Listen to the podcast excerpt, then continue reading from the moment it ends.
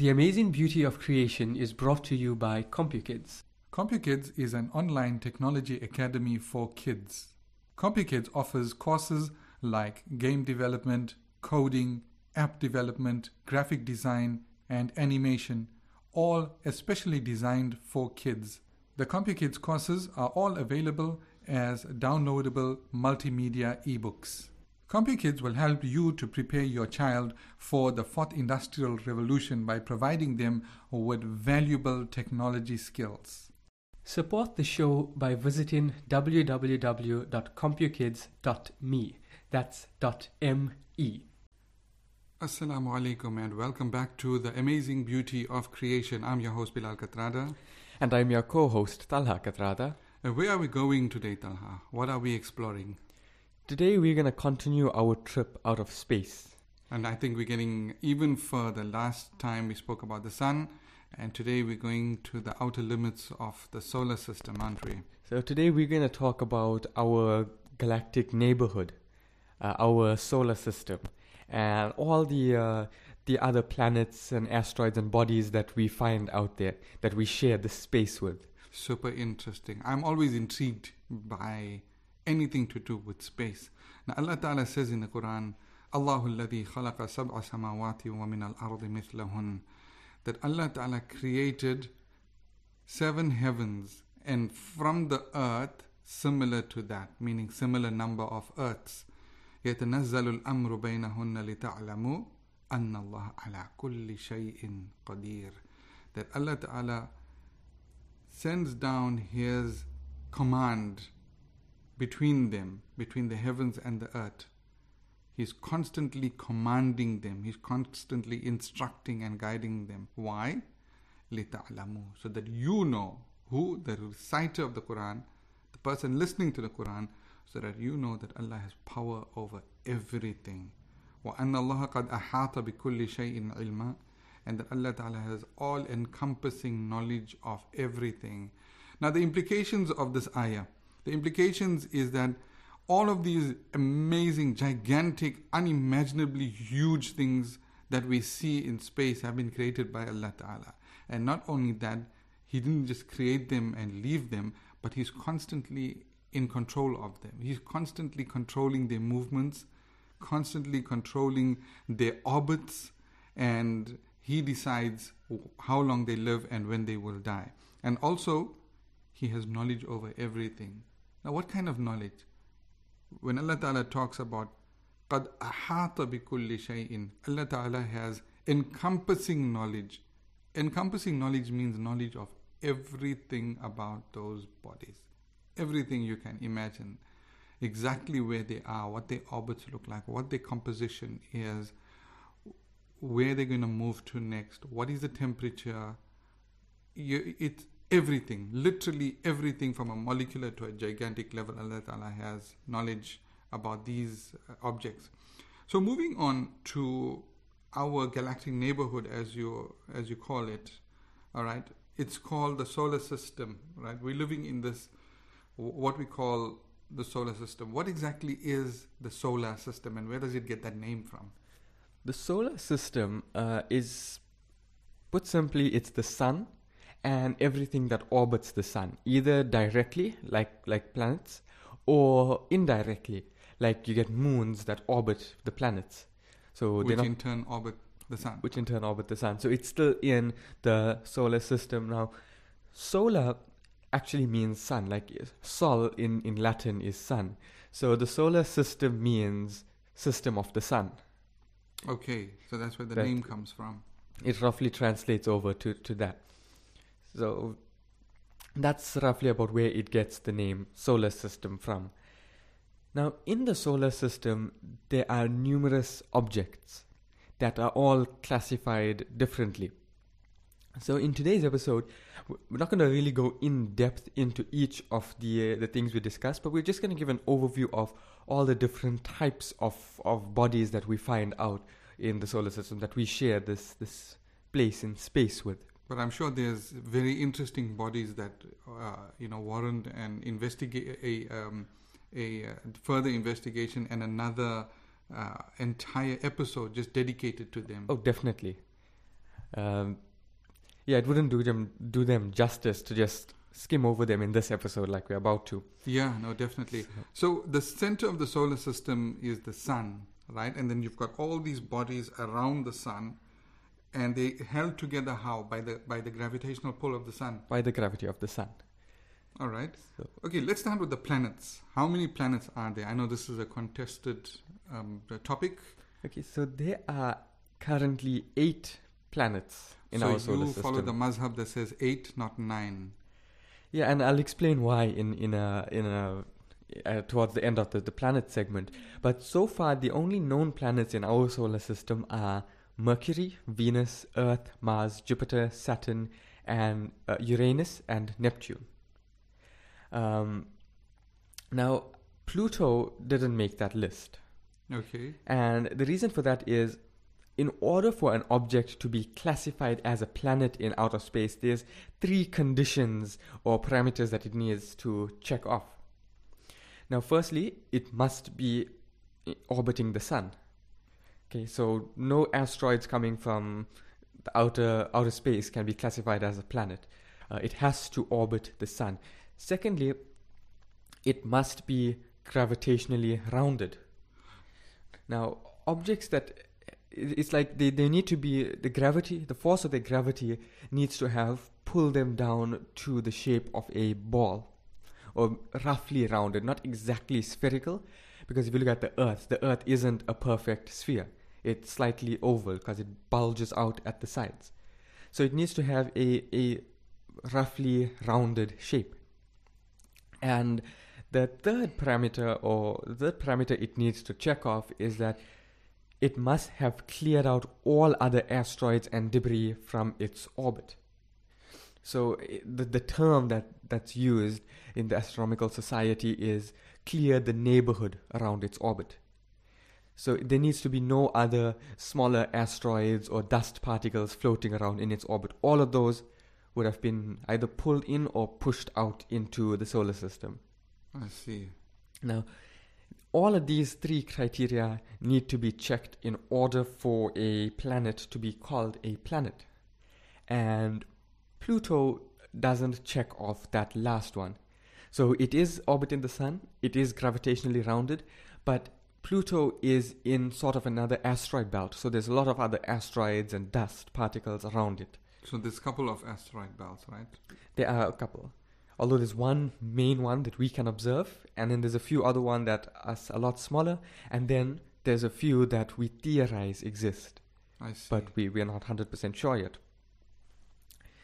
Now, these new criteria that, that uh, those three uh, parameters that a planet needs to check off before it can be called a planet was actually only came about in 2006.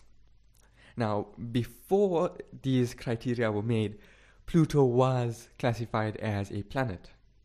But then after these new criteria came about, Pluto didn't check off the last one and therefore it was reclassified as a uh, dwarf planet.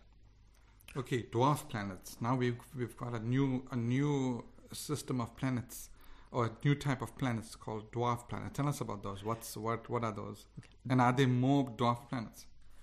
The, uh, dwarf planets are, are really interesting. Firstly, to be classified as a dwarf planet, uh, you only check off. It, it's for planets that only check off the first two criteria.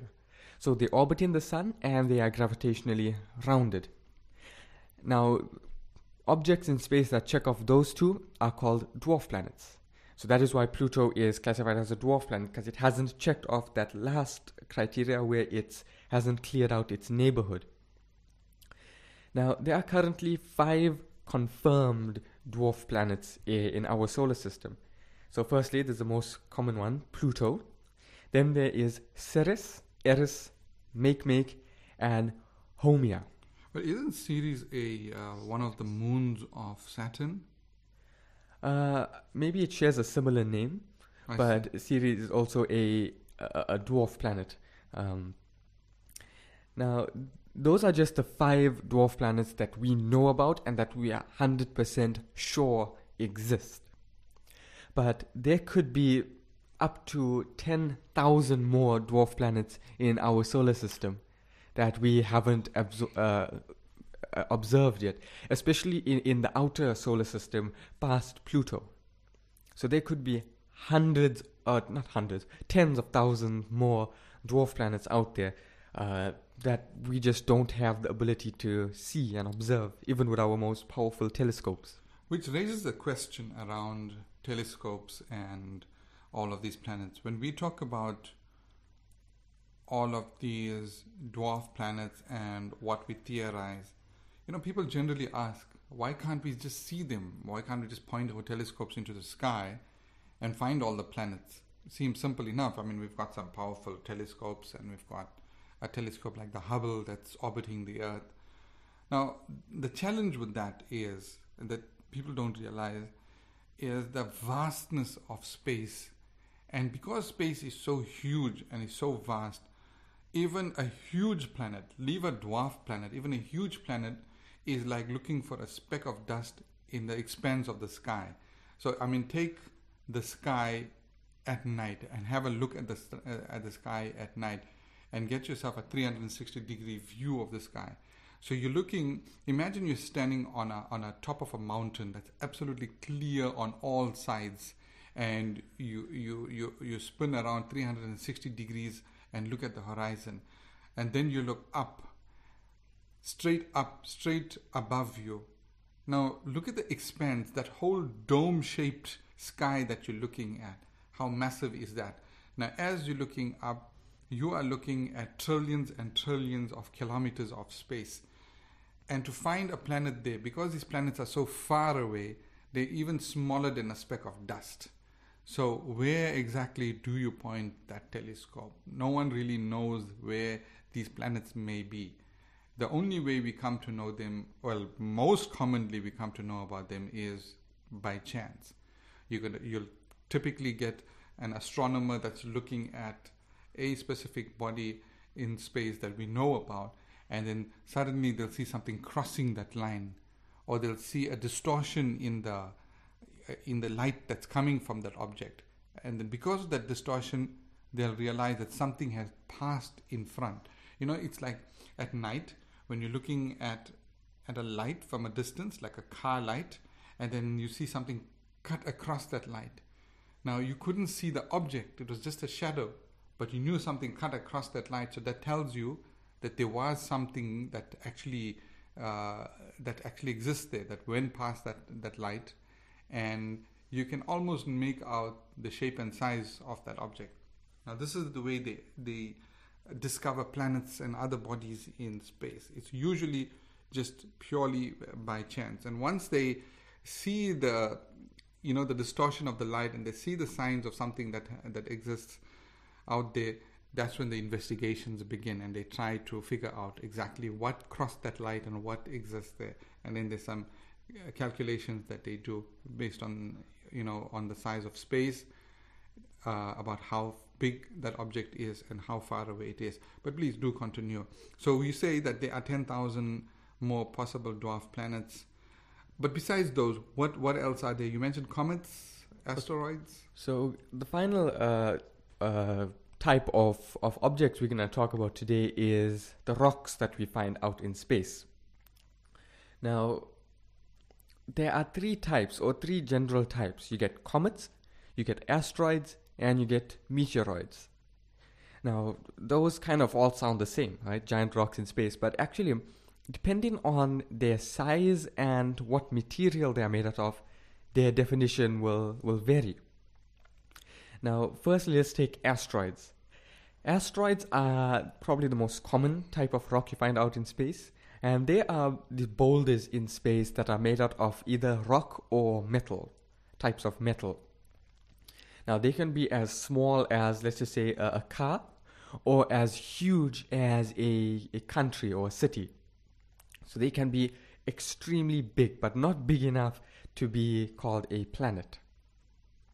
Now, uh, so those are what asteroids are. So generally, an asteroid is a object made out of either rock or metal, and that is bigger than a car. Let's just put it at that. Meteoroids are much much smaller rocks. So meteoroids have the same composition. They'll be either rock or, or iron, but they'll range in size from small little particles, like little dust particles, to objects about a meter long in diameter. Now, meteoroids will have different uh, definitions depending on where they are. When a meteoroid passes through the atmosphere, friction with the air particles will cause it to start burning up. Now, at that point, it is called a meteor. Now, as it passes through the atmosphere, as it starts burning up, it creates a very bright light. And that light is what we'll see as a shooting star. Okay, so shooting stars are not stars and they're not in space, they're in the Earth's atmosphere, right? And they're just chunks of rock burning up in the atmosphere of the Earth. Okay, now that's very interesting because the fact that these meteors enter the atmosphere and burn up, that is a defense mechanism. That's the that's the way of the the, the earth protecting its inhabitants. It's a it's a mesh that Allah Ta'ala put. Although we see it as just you know just the atmosphere and these rocks um, uh, entering and you know because of the friction, which is true, that is there. But I see it if you look at it a little deeper, that it's Allah Ta'ala's way of protecting the creatures that are living on earth. I mean, if these meteors managed to uh, crash to the surface of the earth constantly, then we would find that all over the world there's these explosions taking place and people getting hurt and creatures, you know, dying and cities getting destroyed. But the earth has a defense mechanism. Yes, it's the atmosphere and it serves multiple purposes, like, for example, keeping the earth's gases like the oxygen all contained within the within the uh, the atmosphere but it also serves this other pr- uh, purpose as a defense shield. Now, tell me, there's always this this fear, and there's been a lot of science fiction about asteroids colliding with the Earth and wiping out civilization, wiping out all life on Earth. And you know, scientists tell us that there were incidents in the past where asteroids might have collided with the Earth and wiped out, for example, the dinosaurs. What's the chances of something like that happening? Although it is, put it as it is possible for something like that to happen, but it's extremely unlikely. It's a very, very rare occurrence if it occurs at all. Which it did. The, the Earth has numerous large uh, sort of holes in it that are caused by asteroids hitting it. So you, there's impact craters all around the world. In fact, one of the biggest impact craters is here in South Africa. Oh wow! But it's it's an extremely old one, so it's very hard to even notice it. But it's it's a very rare occurrence that a, an asteroid will strike Earth. Firstly, because okay, the moon takes a lot of, of the asteroid blows. Uh, that's why you see if you look at the moon, it's it's covered in holes. It looks like a piece of Swiss cheese. Which which which raises a question: that is the moon playing a defensive role for the Earth? Does the moon actually protect the Earth from these asteroids? Because I can, I can easily imagine asteroids coming towards the Earth, and before they, they come to the close to the Earth, they kind of pulled by the moon's gravitational field, and they they slam against the moon and and protect the Earth. And it's it's not just the moon that does that. It's actually theorized that the planet Jupiter also plays a role in protecting the Earth. Asteroids that are coming close to uh, Earth or passing a certain area of space, they they are affected by Jupiter's gravity, and then they are directed away or flung away from the Earth. So Jupiter plays sort of a big brother role for Earth in wow. protecting it from these asteroids. As I'm sure the other planets, as well as the asteroid belts, you know, must be playing a similar role, you know, where they, they, they protecting the earth from impact from uh, debris coming from outer space, but also there could be dangerous waves, dangerous uh, types of radiation that we don't even know about that would have, you know, come to Earth and caused us harm, but are being pulled away by these planets and by the asteroid belts. So this again shows that Allah Ta'ala hasn't created anything randomly. There's nothing that exists that's arbitrary that Allah Ta'ala felt, well, you know, just like a frame on the wall. All right, let's just put this one over here. Everything serves a purpose. We may not know the purpose, but it does serve a purpose. So we may wonder at times, all right, there's the sun, there's, there's the earth. Why do we need anything else in the solar system? What's the purpose of the planets? What's the purpose of, of the asteroid belts when we can't even go there and there's no life there as far as we can tell? But they all serve a purpose that Allah Ta'ala knows about. Trillions and trillions of stars in outer space. What are they doing there? Why have they been created? They serve a purpose. And Allah Ta'ala Himself knows what the purpose is. In some, you know, in our intelligence as human beings, we sometimes figure out what the purpose of these these objects are. But the vast majority, we don't know and probably never will know exactly what purpose they, they serve. All right, tell us tell us about the asteroid belt. Okay, so most meteors and and asteroids in our solar system are contained, or most of the ones that we can observe are contained within an area called the the asteroid belt or the main belt, the main asteroid belt. Now, the asteroid belt is this huge uh, belt of of asteroids that constantly orbits the sun. Uh, it lies between the orbits of Mars, and Jupiter. And in fact, the, the dwarf planet that we discussed earlier, Ceres, actually lies in the asteroid belt. It's actually an object in the asteroid belt. And Ceres is the largest object in the asteroid belt. It has a diameter of about 950 kilometers, which is, I think, slightly more than the distance from Durban uh, to Port Elizabeth. So it's, it's a relatively small object, but it is gravitationally rounded and it does orbit the Sun. Therefore, it is classified as a dwarf planet. Now, the third body that we, or the third type of rock that you get in space is comets. Now, comets are made up mostly of ice, or they are, have a rocky core that's coated in ice, in a thick layer of ice. So that's the difference between a comet and an asteroid. Now, interesting thing about comets, when they pass close to the sun, some of that gas starts to, or some of that ice that's on them starts to turn into gas and vaporize. And this gas will then form sort of an atmosphere around that, uh, the rest of the comet. And if the, the comet is large enough or moving fast enough, it can also form a tail, sort of like a shooting star. You know, shooting stars, they look like they have a bit of a tail following them. So a comet will form something similar. Now, that atmosphere is called a, a, a coma in astronomical terms. Uh, and the process of it turning that, or of the process of that ice turn into gas is called outgassing. Now, as comets pass close to the sun, their uh, that atmosphere that they form can be several times larger than Earth. And sometimes, if the comet is large enough, the tail that it forms can be almost the same distance as the distance between the Earth and the Sun. Wow, that so is ex- a massive tail. It's a huge tail, and if a comet of, uh, is large enough or close anywhere close to that size, you can clearly see it from space. I mean, from Earth, without even a telescope. Like Halley's comet, which uh, you know visited the Earth when I was a kid, and I, I think it's going to visit the Earth again in like forty or fifty years' time. So those are that's the difference between asteroids and comets. All right. So asteroids made out of rocks, but are very big.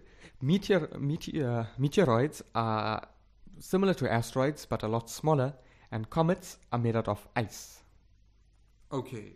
So that ice, I'm just wondering, is that ice water or it's ice of some other substance? I mean, you know, we have this thing called dry ice. Right? Dry ice is not water at all. It's carbon dioxide that's been highly compressed so that it, it freezes over.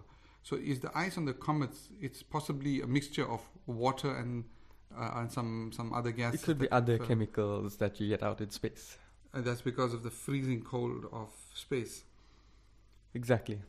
Mind-boggling, really, really mind-boggling. Now, what I'd like to do is to take a closer look at each of the the planets, like Jupiter, for example. Jupiter is really amazing as a planet. There's so much going on uh, on Jupiter. I mean, even Mars. uh, There's all this talk about sending people to Mars and sending uh, uh, probes to Mars. I mean, we did send a probe to Mars, and it took uh, photos and videos and sent back. Uh, but it subsequently died, right? It uh, there was a, sea, a severe storm, and that probe was damaged. But it did send back some very valuable pictures. Unfortunately, no Martians. It didn't find little green men. I was hoping that you know across we'd see uh, one little green man running across one of those pictures, but I don't think anybody could really expected to, to find little green men on the surface of uh, of Mars. Uh, anyways, I think that's all we have time for today, and we'll have to wrap up today's episode. Uh, but catch us next time as we delve into each of the main planets of the solar system and get to know exactly what's going on on their surfaces and whether it's possible for human beings to survive on the surfaces of those planets. I'm Bilal Kathrada And I'm Talha Kathrada. and never stop wondering. This is the amazing beauty of creation.